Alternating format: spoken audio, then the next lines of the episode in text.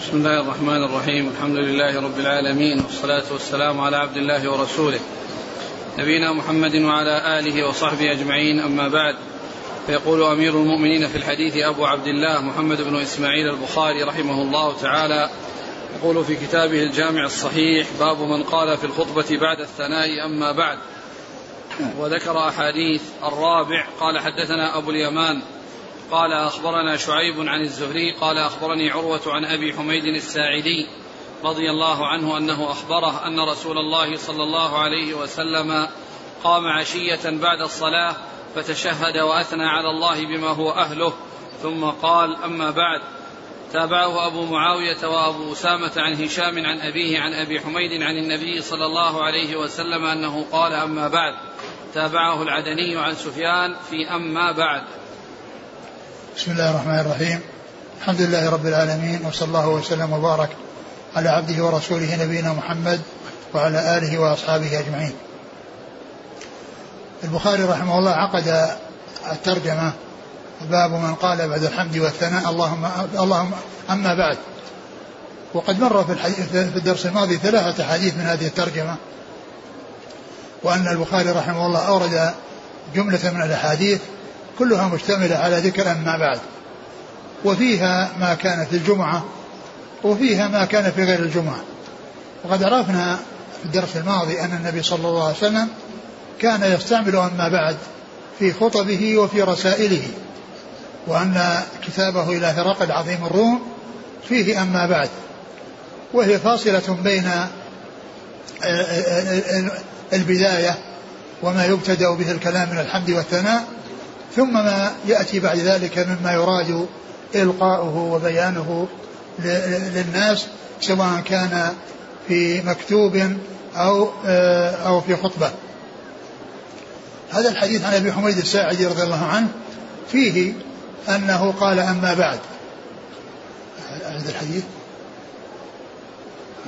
عن أبي حميد عن أبي حميد أنه أخبره أن رسول الله صلى الله عليه وسلم قام عشية بعد الصلاة فتشهد وأثنى على الله بما هو أهله ثم قال أما بعد. قام عشية يعني هذا يفيد بأنها ليست خطبه الجمعة وإنما في في المساء والعشي كما هو معلوم يبدأ بالزوال. العشي يبدأ بالزوال فصلاة الظهر والعصر والمغرب والعشاء كلها في العشي لأنها كلها في المساء. وبعضها بالليل وبعضها بالنهار ولكنها كلها في المساء فبعد ما فرغ من صلاة العشي قام وحمد الله وأثنى عليه هؤلاء أهله ثم قال أما بعد. المقصود من ذلك أن النبي عليه الصلاة والسلام كان يقول أما بعد في خطبه للجمعة وغيرها وفي رسائله. قال حدثنا أبو اليمان الحكم بن نافع عن شعيب بن أبي حمزة. عن الزهري نعم. عن عروة عن أبي حميد الساعدي. نعم. تابعه أبو معاوية محمد بن خازم الضرير. وأبو أسامة حماد بن أسامة. عن هشام هشام بن عروة. عن أبيه عن أبي حميد. نعم. تابعه العدني محمد بن يحيى بن أبي عمر العدني. عن سفيان نعم. سفيان بن عيينة. في أما بعد. هذا يستفاد منه أنه ممكن ال- أن ال- الخطيب يخطب على المنبر غير خطبة الجمعة؟ اي نعم يعني يلقي خطبة أو كلمة على المنبر نعم. يعني يمكن الرسول كان يجمعهم أو كان ينادي بهم يعني يحضروا فإذا حضروا صعد المنبر ومر بنا أنهم قعد على المنبر والتفوا حوله أو أنهم آه، يعني آه، استقبلوه واستقبلهم. قال حدثنا أبو اليمان قال أخبرنا شعيب عن الزهري قال حدثني علي بن حسين عن المسور بن مخرمة قال قام رسول الله صلى الله عليه وسلم فسمعته حين تشهد يقول أما بعد. تابعه الزبيدي عن الزهري. ثم ذكر الحديث عن مسر المخرمة وليس فيه ذكر الجمعة ولا غيرها ولكنه قام وتشهد وحمد الله ثم قال أما بعد. نعم. قال حدثنا أبو اليمان عن شعيب عن الزهري عن علي بن حسين. علي بن حسين هو زين العابدين. عن المسور بن مخرمة. نعم. تابعه الزبيدي.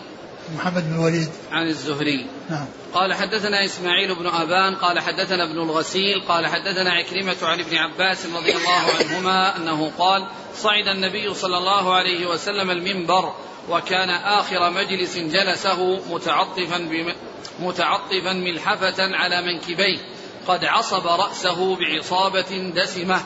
فحمد الله وأثنى عليه ثم قال أيها الناس أيها الناس إلي. فثابوا إليه. ثم قال أما بعد فإن هذا الحي من الأنصار يقلون ويكثر الناس.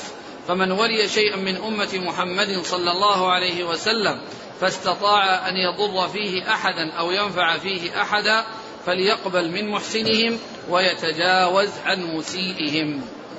ثم ذكر هذا الحديث عن ابن عباس رضي الله تعالى عنهما وهو مثل الذي قبله. فيه أنه أنه قال عليه الصلاة والسلام أما بعد أعد الحديث. قال ابن عباس صعد النبي صلى الله عليه وسلم المنبر وكان آخر مجلس جلسه. صعد النبي صلى الله عليه وسلم المنبر وكان آخر مجلس جلسه جلسه وما ذكر يعني أنها جمعة وغير جمعة. نعم.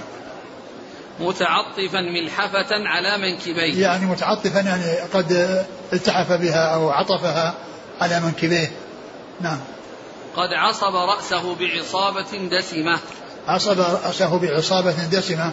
قيل أن الدسمة هي التي يعني آه، متغير لونها إلى السواد. إما لكونها قديمة إما لكونها يعني قد يكون ذلك لكونها قديمة. يعني ليست جديدة. نعم. فحمد الله وأثنى عليه ثم قال أيها الناس إلي فثابوا إليه. إلي يعني طلب الناس أن يعني يأتوا إليه وأن يقربوا منه وأن يتحلقوا حوله فثابوا إليه يعني جاءوا إليه. يعني آه، واستجابوا. لأمره وتوجيهه صلى الله عليه وسلم. ثم قال أما بعد. وهذا محل الشاهد أما بعد. فإن هذا الحي من الأنصار يقلون ويكثر الناس ذكر في هذا الحديث الوصية بالأنصار أنه أراد أن يوصي الناس بالأنصار وقال إن هذا الحي يكثرون يقلون ويكثر الناس يكثرون يقلون ويكثر الناس ولكونهم لهم لهم جهود عظيمة في نصرة الإسلام وإيواء الرسول عليه الصلاة والسلام ونصرته وتأييده واستقبال أصحابه ويعني والإحسان إليهم ومشاركتهم وإشراكهم إياهم في أموالهم. يعني آه، لهم فضل في آه، في الجهاد في سبيل الله ونصرة دين الله عز وجل. فمن أجل ذلك أوصى بهم. أوصى بهم يعني قال من كان يعني له شيء من الأمر واستطاع أن ينفع أو يضر فليقبل من محسنهم ويتجاوز عن مسيئهم. يقبل من محسنهم ويتجاوز عن عن عن مسيئهم. ومعلوم أن الأنصار رضي الله عنهم هم الأوس والخزرج الذين كانوا في المدينة قبل مقدم النبي صلى الله عليه وسلم إليها والذين بايعوه جماعة منهم عند العقبة وعلى أنه يأتي إليهم وينصرونه. وفعلا آه، لما جاء إليهم وهاجر إليهم كانوا ينصرونه ويهدونه بأنفسهم. لكن لكن المهاجرين رضي الله عنهم أيضا هم أنصار. هم أنصار. وذلك أنهم جمعوا بين الهجرة والنصرة. كانوا مهاجرين ومع كونهم مهاجرين هم أنصار. والله جمع جمعها لهم في قوله للفقراء المهاجرين الذين أخرجوا من ديارهم وأموالهم يبتغون فضلا من الله ورضوانا وينصرون الله ورسوله. أولئك هم الصادقون فهم جمعوا بين الهجرة والنصرة. ولهذا فالأنصار المهاجرون أفضل الأنصار لأنهم عندهم ما عند الأنصار وزيادة عندهم ما عند الأنصار وهو النصرة وعندهم زيادة الهجرة. ولكن النبي صلى الله عليه وسلم أراد أن يعرف للأنصار الذين استقبلوه وأووه وأووه ويعني نصروه وأيدوه أن يعرف لهم فضلهم وقدرهم وأن يعاملوا المعاملة الطيبة التي تليق بهم. قال حدثنا إسماعيل بن أبان نعم. عن ابن الغسيل. هو عبد الرحمن بن سليمان بن عبد بن عبد الله ابن ابن حنظلة الغسيل. الغسيل هو حنظلة الذي غسلته الملائكة. ويعني هذا من نسله. هو عبد الرحمن بن سليمان بن عبد الله بن حنظلة. ويعرف بابن الغسيل لأنه يعني ابن الغسيل الذي الذي هو حنظلة جده يعني بينه وبينه يعني ثلاث وسائط يعني هو عبد الرحمن بن سليمان بن هو, عبد هو أبوه سليمان وثم جده عبد الله. جده عبد الله هو وجد أبيه حنظلة فيقال له ابن الغسيل ولهذا في يعني في في الإسناد قال ابن الغسيل وهو عبد الرحمن بن سليمان بن عبد الله بن حنظلة الغسيل. نعم عن عكرمة عن ابن عباس. عكرمة هو ابن عباس وابن عباس رضي الله عنه هو أحد العبادلة الأربعة وأحد السبعة المكثرين من حديث الرسول صلى الله عليه وسلم. والبخاري في أول هذا الباب علق هذا الحديث. قال يعني رواه في أول باب. من قال في الخطبة أم بعد الثناء أما بعد؟ رواه عكرمة عن ابن عباس عن النبي صلى الله عليه وسلم. رواه عكرمة عن ابن عباس ذكره معلق. وقد ذكره في آخر الباب موصول في سناده ولهذا قال قال الحافظ ابن رجب أنه قد أسنده في آخر الباب فلا أدري لماذا علقه. مع أنه قد أسنده لأن البخاري رحمه الله من عادته أنه يعلق بعض الأحاديث في بعض الأبواب ويأتي بها كاملة في أبواب أخرى. فيكون في ذلك اختصار. اختصار. لأنه أشار إليه في هذا الباب وقد أتى به في باب آخر. لكن هنا جمع بين المعلق والموصول. المعلق في أوله والموصول في آخره.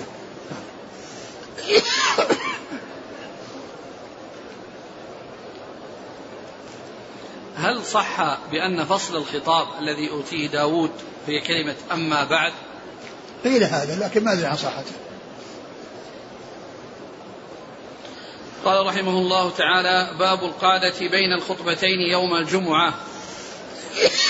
قال حدثنا مسدد قال حدثنا بشر بن المفضل قال حدثنا عبيد الله عن نافع عن عبد الله رضي الله عنه أنه قال كان النبي صلى الله عليه وسلم يخطب خطبتين يقعد بينهما. ثم ذكر باب القعدة بين الخطبتين. والجمعة من شرطها أن يتقدمها خطبتان. وهاتان الخطبتان يميز بينهما القعدة التي تكون بينهما. وهذه القعدة قيل إنها ل يعني تمييز الخطبتين بعضها عن بعض لأن من شرط الجمعة يتقدمها خطبتان وقيل للراحة. وكل منهما صحيح لأنها هي فاصلة بين خطبتين وأيضا فيها راحة وإن كانت يسيرة إلا أن فيها يعني آه، راحة للخطيب وهي آه، قاعدة خفيفة يعني لا ليس فيها ليس فيها طول. ثم أورد هذا الحديث وبعض العلماء أوجب هذه القاعدة و وأكثرهم لم يجيبوها وإنما اعتبروها مستحبة. ولكنه آه، لا بد من الفصل بين الخطبتين وأنه يؤتى بخطبتان ويكون بينهما فصل ويكون بينهما فصل. قالوا ولو أنه سكت بمقدار الجلسة فإنه يكون حصل المطلوب يعني حيث حيث أن حيث لا تكون واجبة. الذين قالوا بوجوب بعدم وجوبها أنها يمكن أن يفصل بينها بسكوت أن يفصل بينها, بينها بسكوت. ولكن الإنسان إذا استطاع ولم يكن هناك شيء يعني يمنع من ذلك فإن عليه متابعة الرسول صلى الله عليه وسلم والأخذ بسنته وأن يجلس بين الخطبتين لكن لو حصل أنه نسي أو أنه يعني انتهى من الخطبة ووقف قليلا ثم بدأ الخطبة الثانية لا يقال أن أن أن أن أن أن, أن, أن عمله غير صحيح وأن الخطبة غير صحيحة. لكن كل خطبة تبدأ بالحمد والثناء على الله عز وجل و يعني تكون فيها التذكير وأخذ العبر والإيضاح والبيان وكذلك بيان الأحكام الشرعية. كان صلى الله عليه وسلم يخطب خطبتين يقعد بينهما. كان يخطب خطبتين يقعد بينهما. يعني أن هذا إثبات القعدة والجلسة. وقد مر في الحديث أنه كان يعني يجلس على المنبر والمؤذن يؤذن فإذا فرغ قام وخطب ثم جلس ثم عاد وخطب. ففي تفصيل أنه كان بعد انفراغ الأذان يقوم من جلسته على المنبر ويقوم ويخطب الخطبة الأولى ثم يجلس ثم يخطب الخطبة الثانية وقد مر بنا هذا الحديث. قال حدثنا مسدد نعم. عن بشر بن المفضل نعم. عن عبيد الله عن نافع عن عبيد الله العمري بن عمر العمري. نعم. قال رحمه الله تعالى باب الاستماع إلى الخطبة. قال حدثنا آدم قال حدثنا ابن أبي عن الزهري عن أبي عبد الله الأغر عن أبي هريرة رضي الله عنه أنه قال قال النبي صلى الله عليه وسلم إذا كان يوم الجمعة وقفت الملائكة على باب المسجد يكتبون الأول فالأول ومثل المهجر كمثل الذي يهدي بدنه ثم كالذي يهدي بقرة ثم كبشا ثم دجاجة ثم بيضة. فإذا خرج الإمام طووا الصحف طووا صحفهم ويستمعون الذكر. ثم ذكر الاستماع الاستماع الإنصات للخطبة. الإنصات للخطبة الإنصات هو يعني الإصاء والإقبال على الخطبة بحيث يتأمل فيها ويفهمها ويعرفها ويعتبر فيها ويتعظ فهذا هو الإنصات وهو الاستماع. لأن الاستماع يعني غير السماع لأن الاستماع يعني مقبل الإنسان مقبل الإنسان على على على, على استماع ما ما يقرأ أو ما يلقى مقبل عليه ومتابع للمتكلم أو الخطيب أو القارئ متابع له. أما السماع فهو الذي يسمع الصوت ولكنه غير متابع. يعني يسمع الصوت ولكنه غير متابع وغير يعني مهتم أو معني بالإصاء للمتكلم ومعرفة ما يقوله. ولهذا يقولون في مسألة سجدة التلاوة يقول يسجد المستمع ولا يسجد السامع.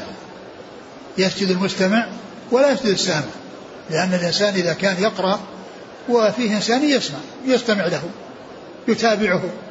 وفي واحد يعني يسمع الصوت. فإذا سجد القارئ يسجد المستمع لكن لا يسجد السامع لأن السامع ليس متابع للقارئ. فإذا الإنصات هو الإقبال على ما يتلى وما يلقى باهتمام وعناية وإصاء وبعد عن الشواغل التي تشغل عن الاستماع. ثم ذكر حديث أبي هريرة الذي سبق أن مر بالتبكير إلى الجمعة وجاء هنا بلفظ آخر وجاء هنا بلفظ آخر قال مثل المهجر المهجر هو المبكر يعني الذين يأتون إلى الجمعة مبكرين متفاوتون. منهم الذي يكون كالمهدي بدنة وبعده المهدي بقرة وبعده المهدي كبشا وبعده المهدي دجاجة وبعده المهدي بيضة. فإذا انتهى انتهى مجيء هؤلاء وهم يكتبون الأول فالأول وجلس يعني الخطيب على المنبر وبدأ بالخطبة طووا الصحف وجلسوا يستمعون. جلسوا يستمعون فهذا محل الشاهد يستمعون.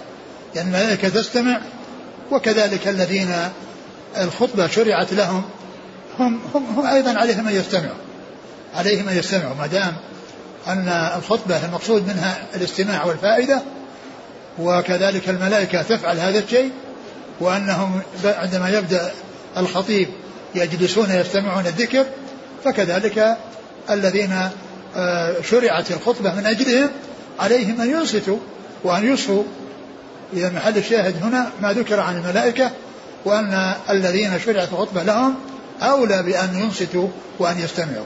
نعم. قال حدثنا آدم ابن أبي ياس. عن ابن أبي ذئب محمد بن عبد الرحمن. عن الزهري عن أبي عبد الله الأغر. هو؟ سلمان المدني. نعم. عن أبي هريرة. نعم. قال رحمه الله تعالى باب إذا رأى الإمام رجلا جاء وهو يخطب أمره أن يصلي ركعتين.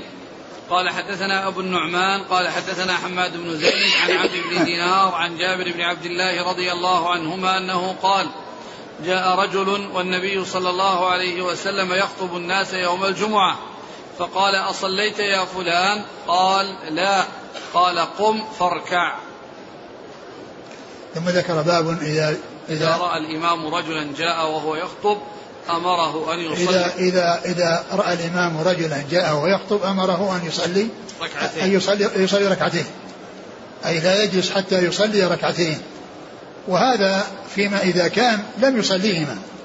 أما لو كان صلاهما دخل المسجد وصلاهما ثم أراد أن يتقدم فإنه لا يصليهما.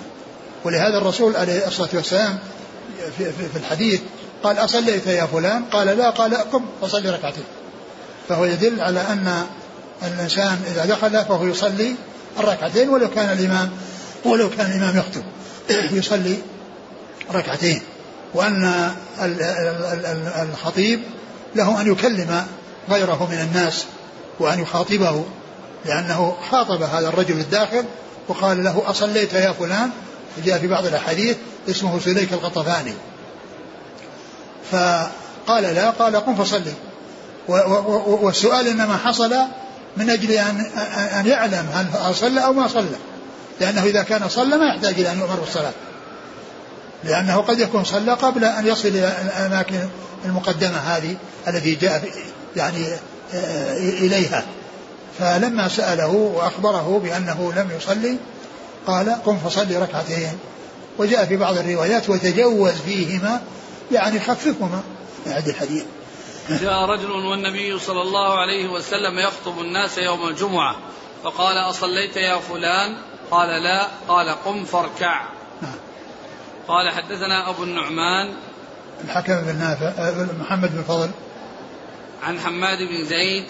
نعم. عن عمرو بن دينار. نعم. عن جابر بن عبد الله. نعم. قال رحمه الله تعالى باب من جاء والإمام يخطب صلى ركعتين خفيفتين. قال حدثنا علي بن عبد الله قال حدثنا سفيان عن عمرو أنه سمع جابرا رضي الله عنه أنه قال دخل رجل يوم الجمعة والنبي صلى الله عليه وسلم يخطب. قال فصليت؟ قال لا. قال فقم؟ قال فصل ركعتين. ثم ذكر هذا ذكر الترجمة. باب إذا دخل رجل والإمام يخطب يصلي ركعتين. يعني أنه يصلي تحية المسجد ركعتين. والحديث هو نفس الحديث الذي قبله إلا أنه أورده بكون الإمام يأمر من دخل أن يصلي بعد أن يعرف أنه ما صلى. وأما هنا إرشاد الداخل بأنه يصلي. إرشاد الداخل بأنه يصلي ولم ولم يقل له صلي أو هل صليت لأن البخاري رحمه الله أرى استدل بالأول على كون الخطيب يتكلم مع بعض الناس ويرشد إلى المطلوب. وإلى ما ينبغي. وأما هنا إرشاد الداخلين أنهم يصلون ركعتين قبل أن يجلسوا. يعني سواء يعني قيل لهم وما قيل لهم لأن هذا شيء مشروع. قال حدثنا علي بن عبد الله بن مديني عن سفيان بن عيينة. عن عمرو بن دينار. عن جابر. نعم. قال رحمه الله تعالى باب رفع اليدين في الخطبة. قال حدثنا مسدد قال حدثنا حماد بن زيد عن عبد العزيز عن أنس رضي الله عنه وعن يونس عن ثابت عن أنس رضي الله عنه أنه قال بينما النبي صلى الله عليه وسلم يخطب يوم الجمعة إذ قام رجل فقال يا رسول الله هلك الكراع وهلك الشاء فادعوا الله أن يسقينا فمد يديه ودعا. ثم قال باب رفع اليدين في الخطبة.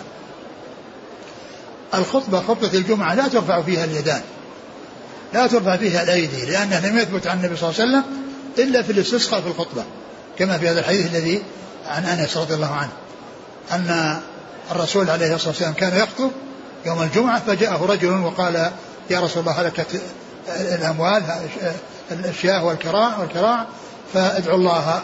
فسأل الله عز وجل ورفع يديه يدعو. فدل هذا على أن رفع أن اليدين ترفع في عند الاستسقاء حتى في خطبة الجمعة. أما غير الاستسقاء ما جاء أن اليد ترفع. لا من الإمام ولا من المأمومين لا من الخطيب ولا من المستمعين. وإنما عليهم أن ينصتوا ولا يرفعوا يديه حال خطبته ولا يرفعون أيديهم.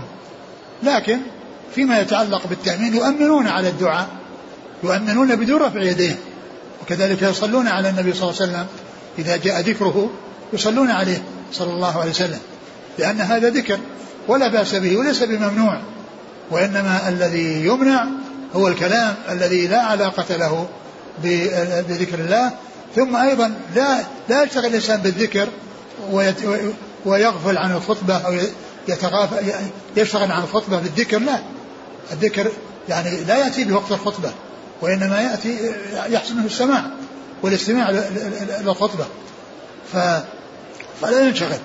لكن كونه يؤمن على تأمين دعاء الإمام ويصلي على النبي صلى الله عليه وسلم سائغ ولا بأس به.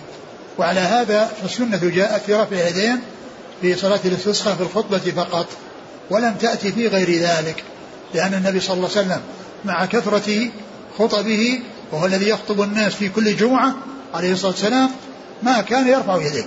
إلا في هذه المرة. وعندما سأله رجل ورفع يديه يستسقيه رفع يديه صلى الله عليه وسلم. فدل على رفع اليدين في الدعاء عند الاستسقاء في خطبة الجمعة.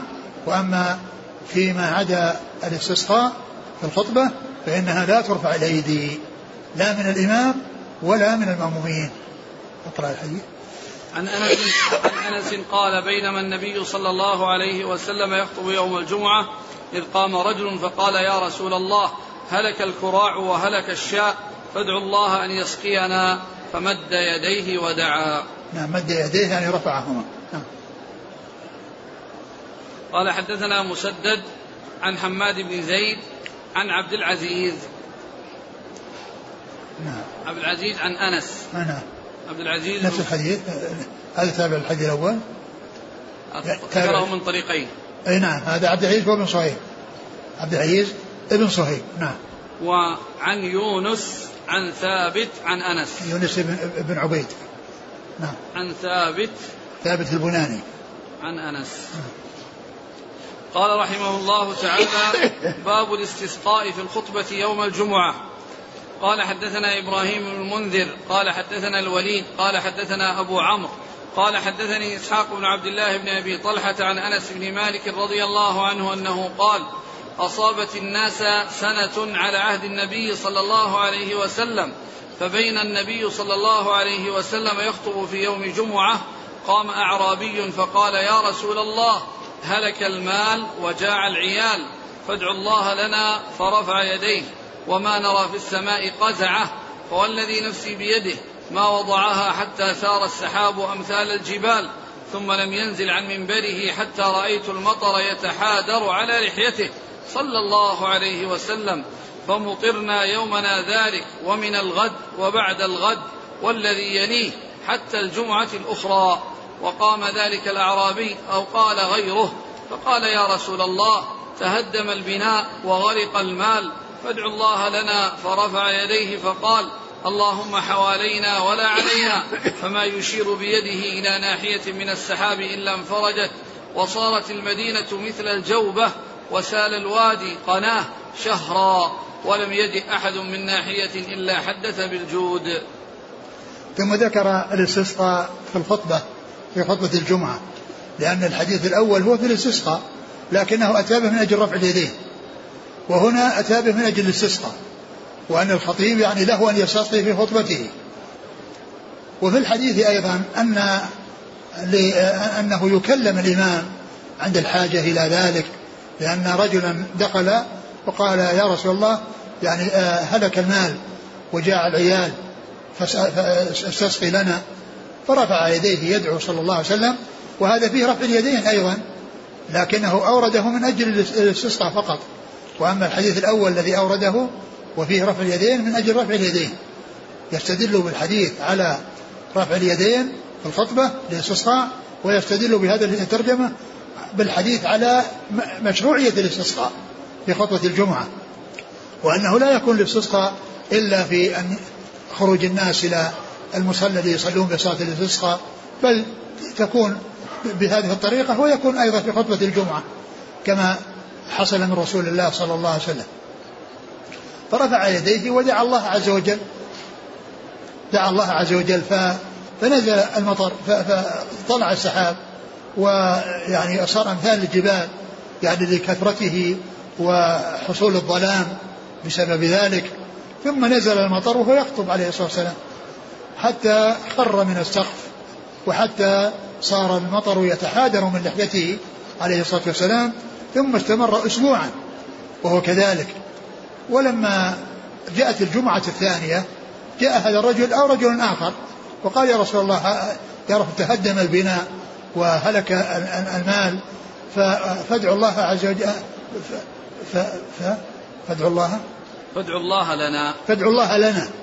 يعني أن يحصل يعني يعني إمساك هذا الشيء. لكنه عليه الصلاة والسلام من من من يعني كان دعاؤه ما طلب الإمساك وإنما طلب أن يقول حوالينا ولا علينا.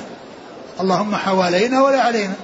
يكون على الشعاب والضراب والآكام وبطون الأودية ومنابت الشجر والمدينة ينفرج عنها و و ولا يستمر عليها. فقال حوالينا ولا علينا.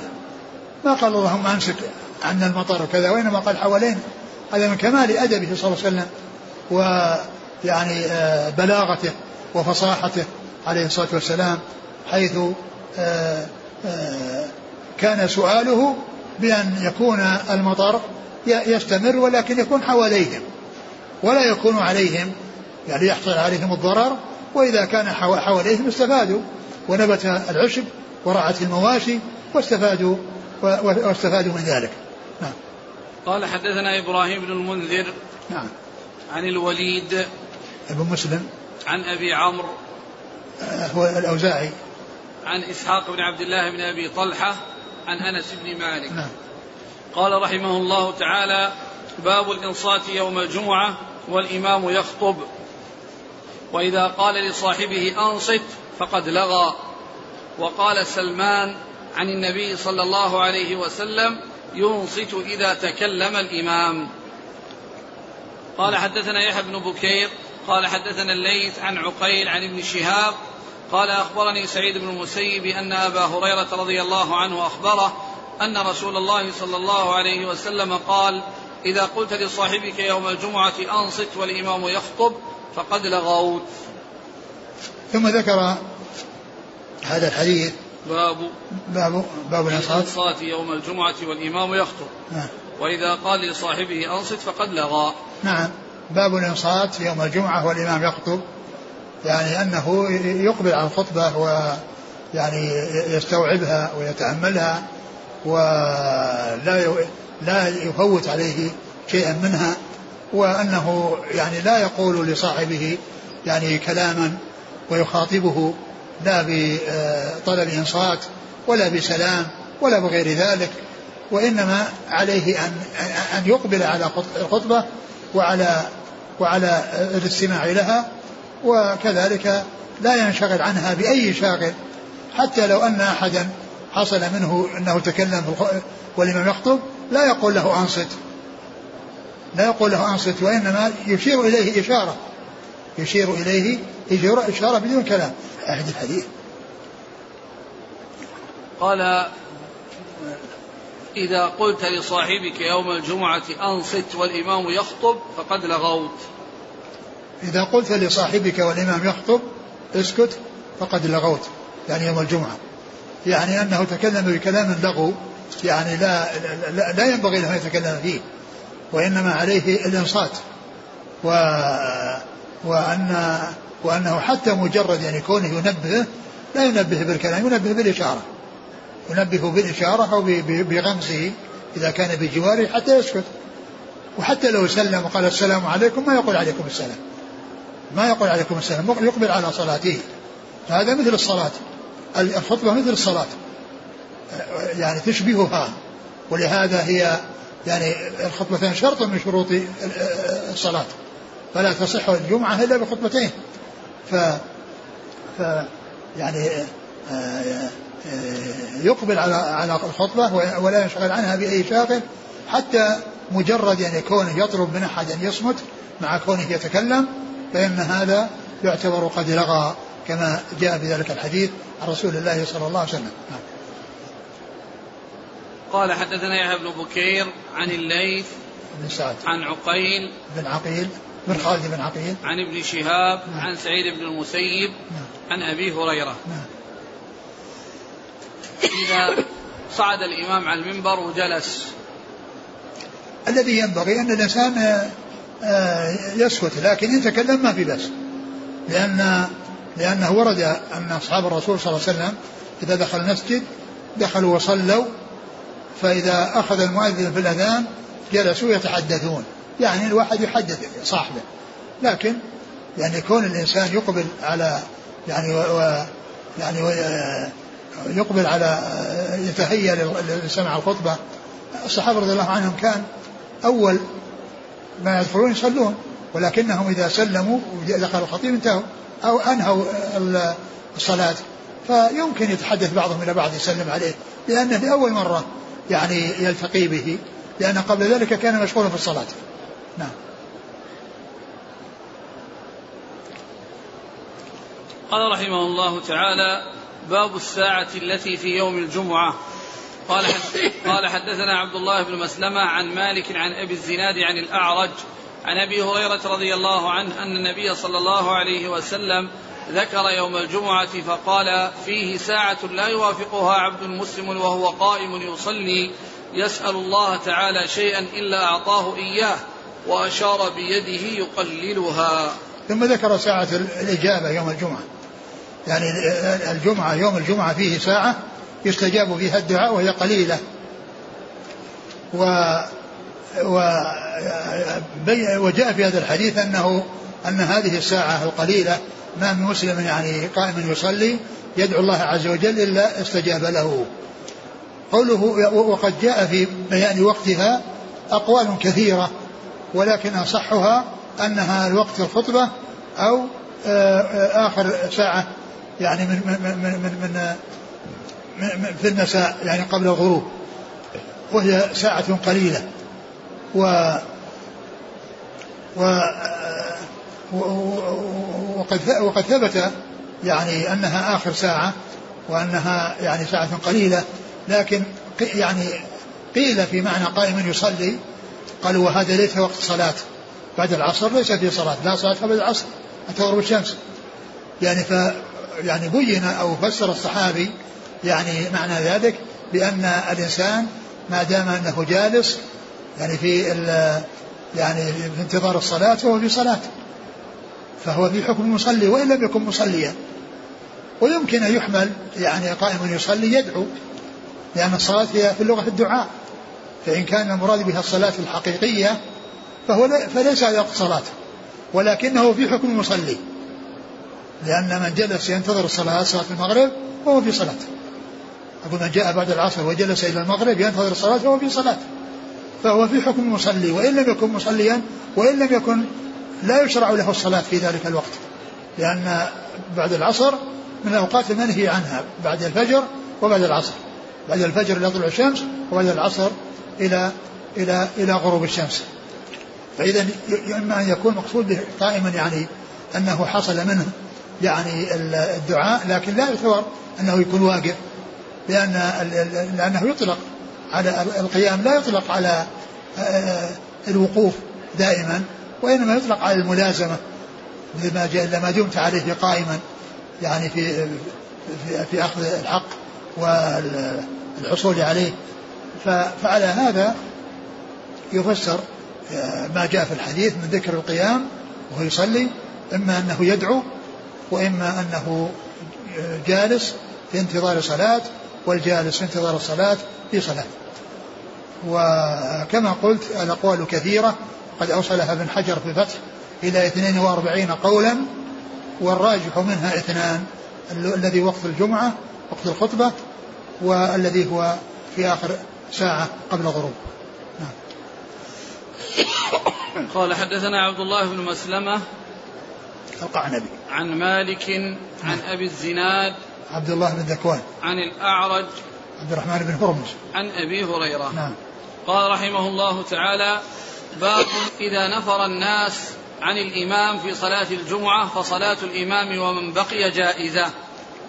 قال حدثنا معاوية قال حدثنا معاوية بن عمرو قال حدثنا زائدة عن حسين عن سالم بن أبي الجعد قال حدثنا جابر بن عبد الله رضي الله عنهما أنه قال بينما نحن نصلي مع النبي صلى الله عليه وسلم إذ أقبلت عير تحمل طعاما فالتفتوا إليها حتى ما بقي مع النبي صلى الله عليه وسلم إلا إثنا عشر رجلا فنزلت هذه الآية وإذا رأوا تجارة أو لهوا انفضوا إليها وتركوك قائما.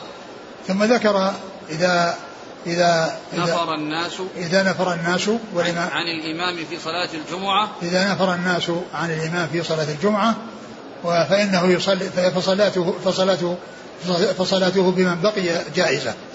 يعني معنى ذلك أن الذين كانوا آه، موجودين وقت الخطبة أو في وقت ابتداء الخطبة لو حصل تناقصهم فإن ذلك لا يؤثر. وليس هناك يعني عدد مشترط يعني كالأربعين أو اثنا عشر فإنه لم يصح في ذلك شيء. وإنما أقل عدد آه، يمكن أن يقام فيه جمعة وأقل عدد ثلاثة. يكون واحد خطيب والثاني مخطوب يخطب واثنان يخطب بهم. الرسول عليه الصلاة والسلام كان يخطب كان يخطب فجاءت عير من الشام فانصرف بعض الناس إليها فصلى بهم عليه الصلاة والسلام. صلى بالذين أو أكمل الخطبة وصلى بالذين حضروا. ويمكن أن يكون هذا الانصراف الذي حصل منهم معناه أنهم قبل يعني لم يفهموا أن البقاء للخطبة أنه لازم وأن الاستماع إليها يعني آه، لازم. ولكنه بعد ذلك جاء ما يدل على أن الخطبة يعني آه، أنها شبيهة بالصلاة وأنه يحرص عليها وأن الإنسان لا يخرج لا يخرج يعني من المسجد يعني وإنما يستمع ولا يخرج إلا لضرورة. كون حصل له يعني شيء يبي يقضي حاجته يذهب. أما كون يذهب لأمر من أمور الدنيا يعني لا ليس بضرورة فإنه فإنه لا يفعل. فأورد هذا الحديث ليبين أن العدد إذا كان كثيرا ثم حصل التناقص فيه فإن الجمعة آه، تؤدى وأنها أو لا يؤثر نقص العدد وأنه لا يشترط عدد معين لا تنعقد إلا به إلا فيما هو معلوم أقل عدد وهو الثلاثة خطيب واثنان مخطوب فيهما خطيب واثنان مخطوب فيهما. نعم. قال حدثنا معاوية بن عمرو نعم. عن زائدة بن قدامة. عن حسين بن عبد الرحمن. عن سالم بن أبي الجعد نعم. عن جابر بن عبد الله نعم. قال رحمه الله تعالى باب الصلاة بعد الجمعة وقبلها. قال حدثنا عبد الله بن يوسف قال أخبرنا مالك عن نافع عن عبد الله بن عمر رضي الله عنهما أن رسول الله صلى الله عليه وسلم كان يصلي قبل الظهر ركعتين وبعدها ركعتين وبعد المغرب ركعتين في بيته وبعد العشاء ركعتين وكان لا يصلي بعد الجمعة حتى ينصرف فيصلي ركعتين. ثم ذكر باب آه، صلاة باب الصلاة بعد الجمعة وقبلها. يعني النافلة. صلاة النافلة قبل الجمعة وبعدها. قبل الجمعة ما فيه نوافل. وإلا أن الإنسان كما مر في الحديث إذا دخل يصلي ما كتب الله له. يصلي ما شاء أن يصلي ثم يجلس. لكن آه يعني آه كونه لها شيء مشروع وأن شيء لها عدد محدد يعني لا, لا ليس كذلك وإنما ليس هناك نافلة. الظهر فيها أربع كما جاء في الحديث أو ركعتان قبل الظهر في حديث ابن عمر ركعتان وفي حديث يعني إحدى أمهات المؤمنين أنها أربع ركعات. لكن الجمعة ما جاء في شيء ولكن الذي جاء عن الصحابة أنهم كانوا يعني يصلون ما شاءوا ثم يجلسون. وحديث الرسول صلى الله عليه وسلم سبق أن مر بنا ما من مسلم يغتسل ويذهب كذا ويعني آه، آه، يذهب فلا يفرق بين بين اثنين. وفيه يعني كونه يصلي ما كتب الله له يعني أنه يصلي ما كتب الله له. يعني ليس هناك شيء محدد. لكن الإنسان لا يجلس حتى يصلي ركعتين لكن ليس هناك سنة لو إنسان جاء للظهر قبل الأذان وبعد ما أذن يقوم يصلي ركعتين أو أربعة يعني مشروع. لكن هنا ما جاء شيء أنه يشرع قبل الجمعة كذا أو كذا. لكن بعدها كان يصلي ركعتين أو أربعة جاء عنه ركعتان أو أربعة. وكان إذا صلى ذهب إلى بيته يوم الجمعة وصلى ركعتين. وجاء في حديث أن ذكر صلاة الأربع فإذا جاءت السنة يعني بيكون يصلي اثنتين أو يصلي أربعة قال حدثنا عبد الله بن يوسف. عن مالك؟ نعم. هو التنيسي نعم. عن مالك عن نافع عن عبد الله بن عمر. نعم. قال رحمه الله تعالى باب قول الله تعالى فإذا قضيت الصلاة فانتشروا في الأرض وابتغوا من فضل الله. قال حدثنا سعيد بن أبي مريم قال حدثنا أبو غسان قال حدثني أبو حازم عن سهل رضي الله عنه أنه قال كانت فينا امرأة تجعل على أربعاء أربعاء؟ على أربعاء في مزرعة لها سلقا فكانت إذا كان يوم الجمعة تنزع أصول السلق فتجعله في قدر ثم تجعل عليه قبضة من شعير تطحنها فيكون أصول السلق عرقة فيكون أصول السلق عرقه عرقه وكنا ننصرف من صلاة الجمعة. كان إيش؟ أصول السلق إيش؟ عرقه. عرقه؟ نعم. نعم. وكنا ننصرف من صلاة الجمعة فنسلم عليها فتقرب ذلك الطعام إلينا فنلعقه وكنا نتمنى يوم الجمعة لطعامها ذلك. ثم ذكر آه فإذا قضي الصلاة فانتشروا في الأرض وابتغوا من فضل الله. الابتغاء من فضل الله هو يعني البيع والشراء وكذلك الأكل وما إلى ذلك. و وقد جاء في القرآن إذا نودي الصلاة في يوم الجمعة فاسعوا إلى ذكر الله وذروا البيع. فنهى عن البيع بعد الأذان أي الأذان الثاني وأرشد إلى أن الناس إذا فرغوا من الصلاة يذهبون ويبتغون من فضل الله. والمقصود ابتغاء من فضل الله يعني إما التكسب أو يعني الأكل أو ما إلى ذلك كل هذا ابتغاء ابتغاء ابتغاء فضل الله عز وجل. ولهذا شرع عندما يدخل الإنسان المسجد يقول بسم الله والصلاة على رسول الله اللهم افتح لي أبواب رحمتك. وإذا خرج يقول بسم الله والصلاة على رسول الله اللهم افتح لي أبواب فضلك. أبواب فضلك يعني كونه يسعى ويحصل من فضله في آه، آه، الذي يستفيد في في دنياه. في دخوله يسأل الرحمة والمغفرة وعند خروجه يسأل الله من فضله. ومن فضل الله عز وجل حصول المكاسب وحصول يعني المال الطيب وحصول المآكل آه، الطيبة.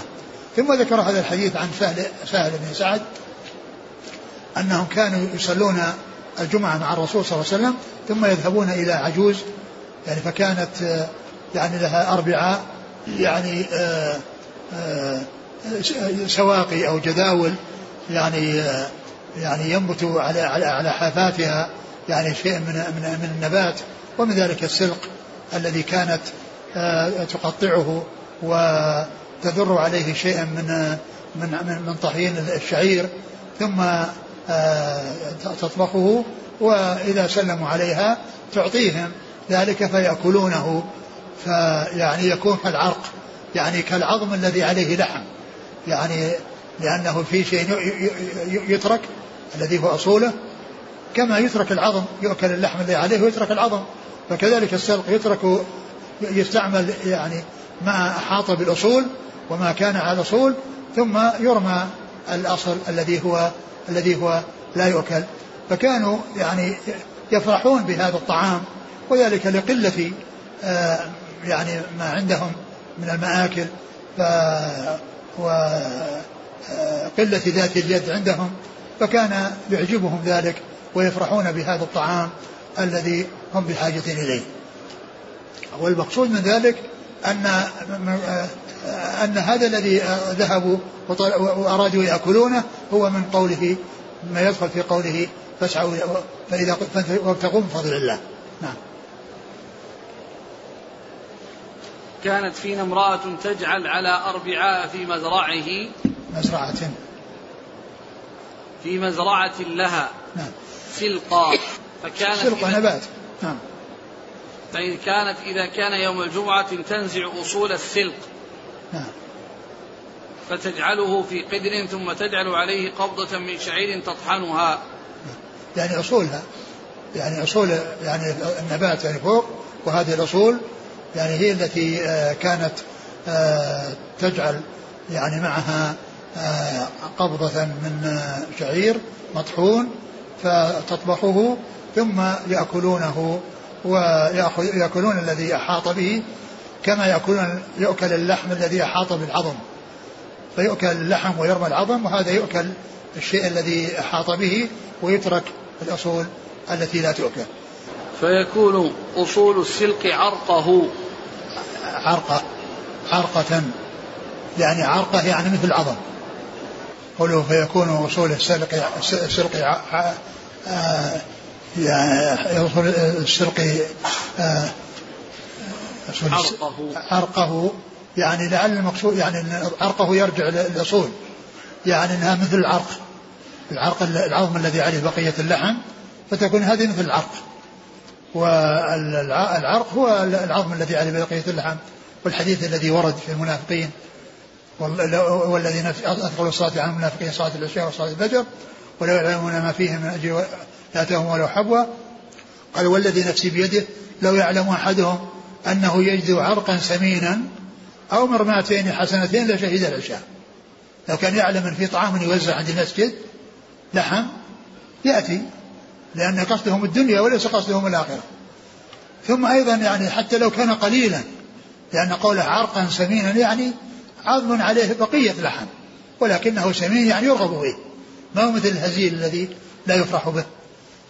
نعم. قال وكنا ننصرف من صلاة الجمعة فنسلم عليها فتقرب ذلك الطعام إلينا فنلعقه وكنا نتمنى يوم الجمعة لطعامها ذلك. نعم. قال حدثنا سعيد بن أبي مريم نعم. عن أبي غسان هو؟ محمد بن مطرف المدني. نعم. عن أبي حازم هو سلمة بن دينار. عن سهل. نعم. قال رحمه سهل بن سعد نعم.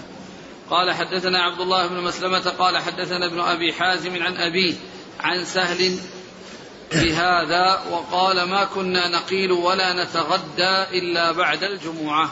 ثم ذكر يعني بعد ذلك يعني هذا هذه الطريق التي فيها يعني مثل ما تقدم وقال ما كنا نقيل ولا نتغدى إلا بعد الجمعة. وذلك أنهم كانوا يبكرون يوم الجمعة.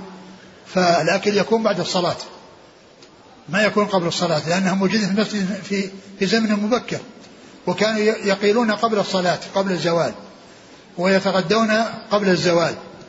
ولكنهم يوم الجمعة لتبكيرهم إليها ما كانوا يتغدون ولا يقيلون إلا بعد الجمعة. لا يتغدون ولا يقيلون إلا بعد الجمعة. نعم. قال حدثنا عبد الله بن مسلمة نعم. عن عن ابن أبي حازم نعم. هو؟ عبد العزيز. نعم. عن أبيه نعم. عن سهل. نعم. قال رحمه الله تعالى باب القائلة بعد الجمعة. قال حدثنا محمد بن عقبة الشيباني قال حدثنا أبو إسحاق الفزاري عن حميد قال سمعت أنسا رضي الله عنه يقول كنا نبكر إلى الجمعة ثم نقيل. قال ثم أورد القائل بعد الجمعة. قال كنا نبكر إلى الجمعة ثم نقيل يعني بعد صلاة الجمعة. يبكرون حتى يكون يعني يحصلون الأجر العظيم في التبكير ويصلون الصلاة ثم يخرجون ويقيلون. فالقيلولة بعد الجمعة والغداء بعد الجمعة يوم الجمعة لانشغالهم بالتبكير إلى الصلاة. بخلاف بقية الأيام فكانوا يتغدون ويقيلون قبل الزوال نعم قال حدثنا محمد بن عقبة الشيباني نعم. عن أبي إسحاق الفزاري نعم.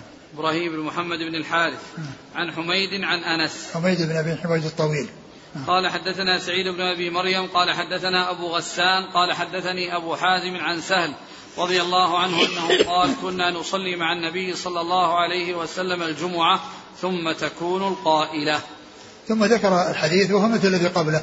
كنا نصلي مع النبي صلى الله عليه وسلم الجمعة يعني ويأتون مبكرين إليها ثم تكون القائلة يعني بعد الصلاة. نعم. قال حدثنا سعيد بن أبي مريم عن أبي غسان عن أبي حازم عن سهل. نعم. باب صلاة الخوف. والله تعالى أعلم وصلى الله وسلم وبارك على عبده ورسوله نبينا محمد وعلى آله وأصحابه أجمعين. جزاكم الله خيرا وبارك الله فيكم. ألهمكم الله الصواب ووفقكم للحق. شافاكم الله وعافاكم وجعل الجنة مثوانا ومثواكم. قولوا آمين. آمين. يقول فضيلة الشيخ هل يشترط إذن ولي الأمر في إقامة الجمعة مع العلم أن هذا مصلى في قرية تبعد ستة كيلو متر عن المدينة؟ يقول هذا في الجزائر. مثل هذه الأمور التي هي الجمعة وإقامتها يحتاج فيها إلى إذن المسؤولين. لأنه قد يحصل هناك يعني آه، خصام وتنازع وقد يكون هناك تقارب بين المساجد وقد يعني يحصل أسباب أخرى فالرجوع فيها إلى المفتين يعني أمر مطلوب. لكن إذا كانت القرية نائية وبعيدة فيقيمون ولو لم يستأذنوا وإنما الاستئذان يعني في آه، من أجل أن يعرف أنهم أهل يعني يصلوا لأنهم قرية مستوطنون وليسوا بأعراب وكذلك أيضا أنهم يعني مكان بعيد وأن الذهاب إلى المكان اللي فيه الجمعة يعني شديد وأنه ليس أمامهم إلا أن يصلوا ظهرا أو يصلوا جمعة وهم مستوطنون فيمكن أن يصلوا. لكن إذا كان المسألة يترتب عليها يعني أمر يخالف ما يتعلق بالجمعة بأن يعني يكونون هم ليسوا مستوطنين ويصلون جمعة وهم غير مستوطنين أو أنهم في مسجد الجمعة القرية فيها مسجد ويريدون أن يوجدوا مسجد آخر وهو يعني قريب من هذا المسجد القديم ويكون في ذلك خصام ونزاع فإنه لا بد من الرجوع إلى الجهة المسؤولة في آه، آه، الموافقة على آه، السماح. لإقامة الجمعة في هذا المسجد الذي يراد إنشاؤه. نعم. هل يستدل بحديث سالم بن سعد على جواز تخصيص بعض الطعام للصدقة في يوم الجمعة؟ الصدقة مطلوبة في كل وقت وحين لكن ما يقال أن هذا يدل على الصدقة يوم الجمعة أن هذا حصل لأن الناس زاروها وكانت تعد لهم ذلك والصدقة مطلوبة في كل وقت. لكنها من خصائص الجمعة أن الإنسان يتصدق فيها ما نعلم هذا من خصائصها كيف تدرك النساء هذه الساعة التي بعد العصر؟ هل يمكن جلوسها في بيتها؟ نعم نعم تدركه في بيتها نعم. وهي في بيتها. تدعو تدعو الله عز وجل في في مصلاها وتسأل الله عز وجل وتدعوه. ويمكن ويمكن أن تدعو سبحانه وتعالى وهي في شغلها أيضا. من يستدل بحديث بين كل أذانين صلاة على جواز الصلاة الركعتين بعد الأذان الأول من يوم الجمعة. الله أكبر